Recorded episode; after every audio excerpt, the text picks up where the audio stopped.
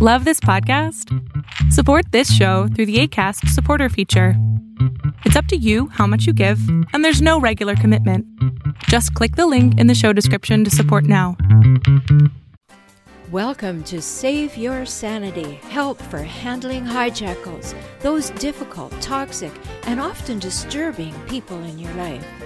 I'm Dr. Roberta Shaler, the Relationship Help Doctor, and I'm here for you.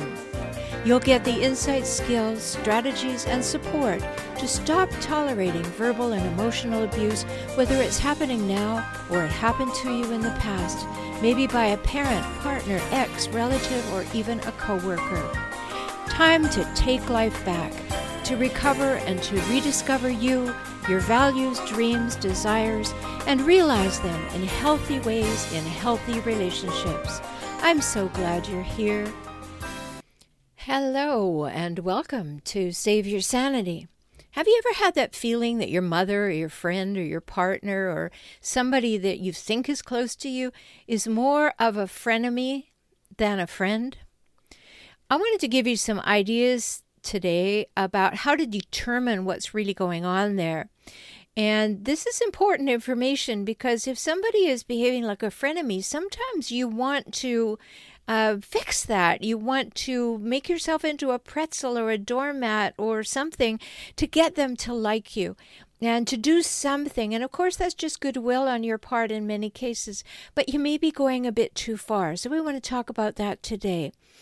Also, could be that your friend is passive aggressive, so you want to check out passiveaggressivechecklist.com. Passiveaggressivechecklist.com. Hold that person in mind and take the test. It's there for you. It's free. I created it to help you. So find out.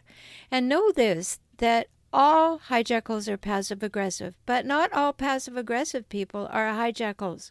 So you want to be clear about that. So today I'm going to talk to you about six devastating signs that you and your partner may be more frenemies than friends. And if you need something further from me after you listen to this, oh, you can always go to forrelationshiphelp.com, for F O R relationship H E L P.com. Find things there, and my YouTube channel with the same name, For Relationship Help.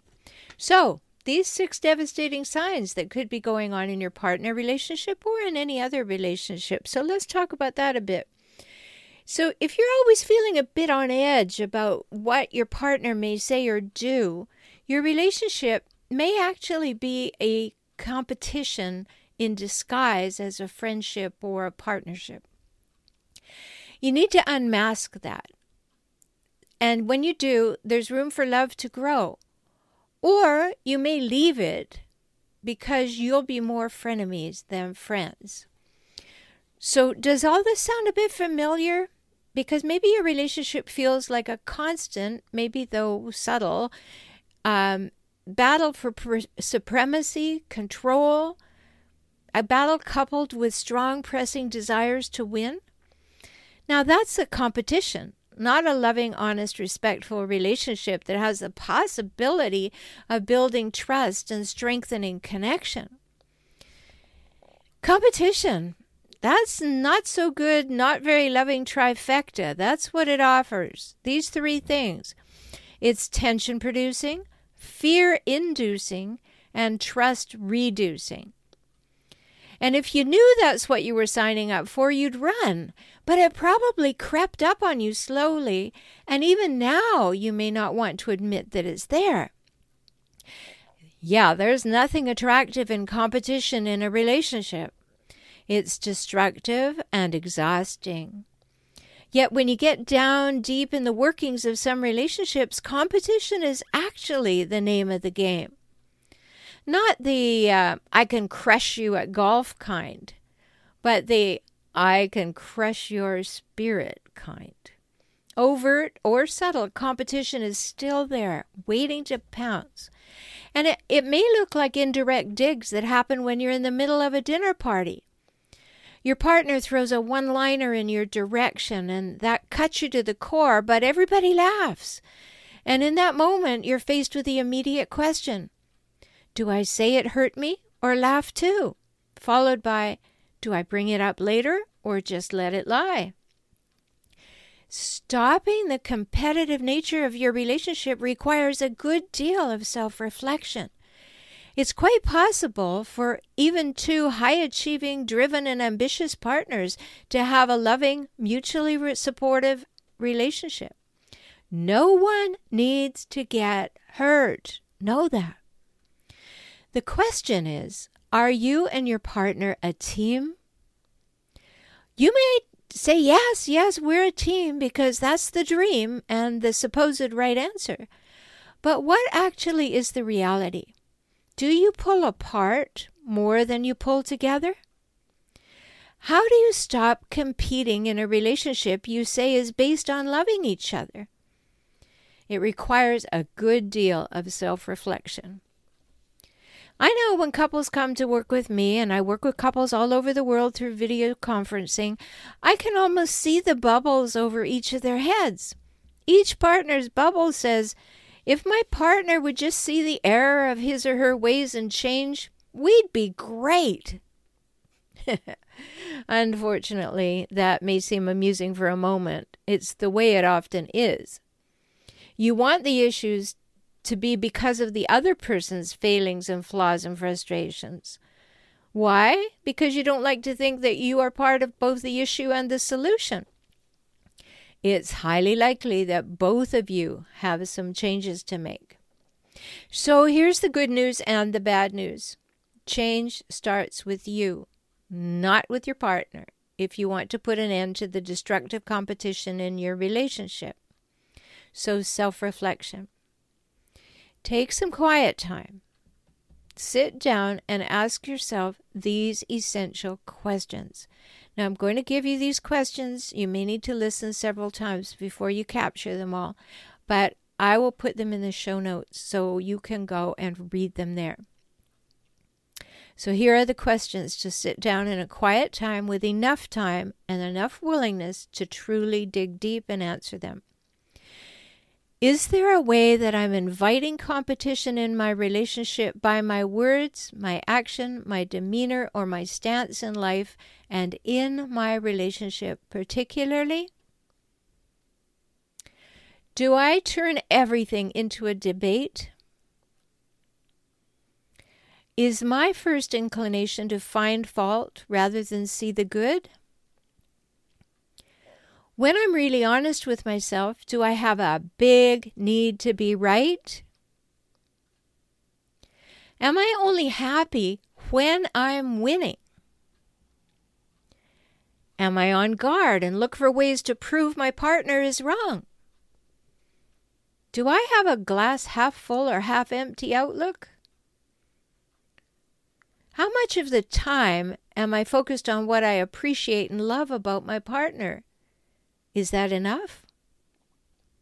And last question Do I have my backup and something to prove that keeps me concerned, vigilant, and on edge?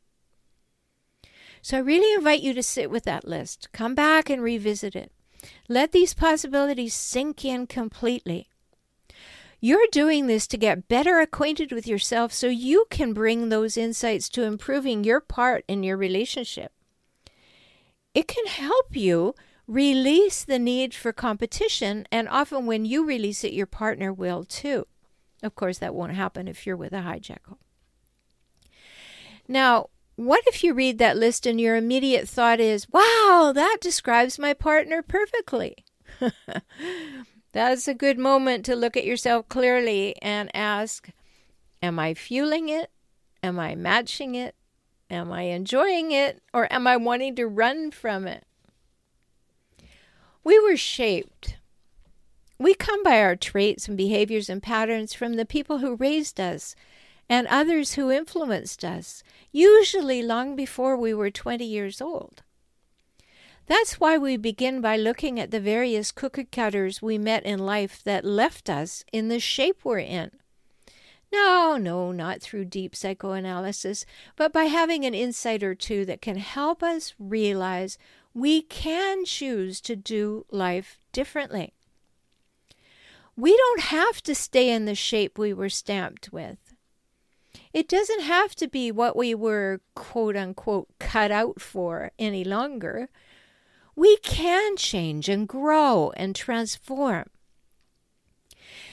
You know, if you only focus on your partner's shortcomings, nothing will change. You'll defer the blame, but it doesn't stop the pain. Only looking within makes that difference.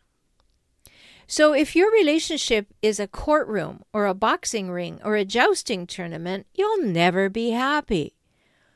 Where there is a focus on winning or losing, of course you can't find love, safety, honesty, or respect. And those are the cornerstones of healthy relationships. I wrote about them in my book, Kaizen for Couples. If you can't find love, safety, honesty, or respect, or reliability, then you do not have those cornerstones that create a healthy, rich, empowering, supportive relationship. So, competition. What does competition and one up womanship or one upmanship do? Well, competition is destined to leave you single, lonely, or at least, even if you're in a relationship, with the lack of intimacy you likely crave. And if you're in a competitive mode, people will shy away from you because you don't feel safe to be around. And again, constant debate it leaves you exhausted and worn down and wounded. And living with competition all the time, your need to be right means that no one around you can also be right. And really, that's a losing strategy. And if you have a need for control, it leaves other people wanting to cut the strings and stay far away from the puppeteer you want to be. So, if any of those things apply to you, there's some really good insights where you can go to change right away. Always remember, I'm here to help you. So, go to forrelationshiphelp.com if you want that help. Because if your relationship is a competition, you too need to be discussing, understanding, setting, and maintaining healthy boundaries. Otherwise, nobody's going to be happy, especially in the long run. The self reflection required to set and establish your personal boundaries is imperative. Self reflection. There's no quick fix or an easy solution to that. So, if you're looking at maybe your relationship is just disguised competition and that you may be more frenemies than enemies, and you're thinking that's a possibility, for now, be aware is your relationship a competition? And if so, is it what you want? And if your answer is no, then get the relationship help and relationship advice you need to put an end to the tournament. It's almost impossible to put an end to the competition on your own because it is so much a part of you. It's things that were given to you in your early life. It's the way you know to behave. It's the way you know to feel safe. You know, don't beat yourself up about it if you find that that's the way you're you're actually hardwired at the moment. That can be fixed. That can be changed. You in, you inherited that. You adopted it. You adapted it in order to survive, and you can change that. But these are devastating signs. If your relationship has turned into frenemies and you're not even best friends in your primary relationship, then you've got some work to do. Do your own work first, and then if you need help, just come and see me at For Relationship Help. I hope this has been helpful to you. I know it sounds a little hard and harsh, but you do have to do that self reflection. Nobody can do it for you. And I know you care about yourself. You know you matter, and you will do it. Talk soon. I'm so glad you spent this time with me today. I hope you heard something that touched your heart and empowered you to move forward. You can have the life and relationships that you most want, and that begins with you within you today. I'm always here for you. Life can get better, and you heard that from me, the Relationship Help Doctor. I'm Roberta Shaler, and I work with clients throughout the world through video conferencing.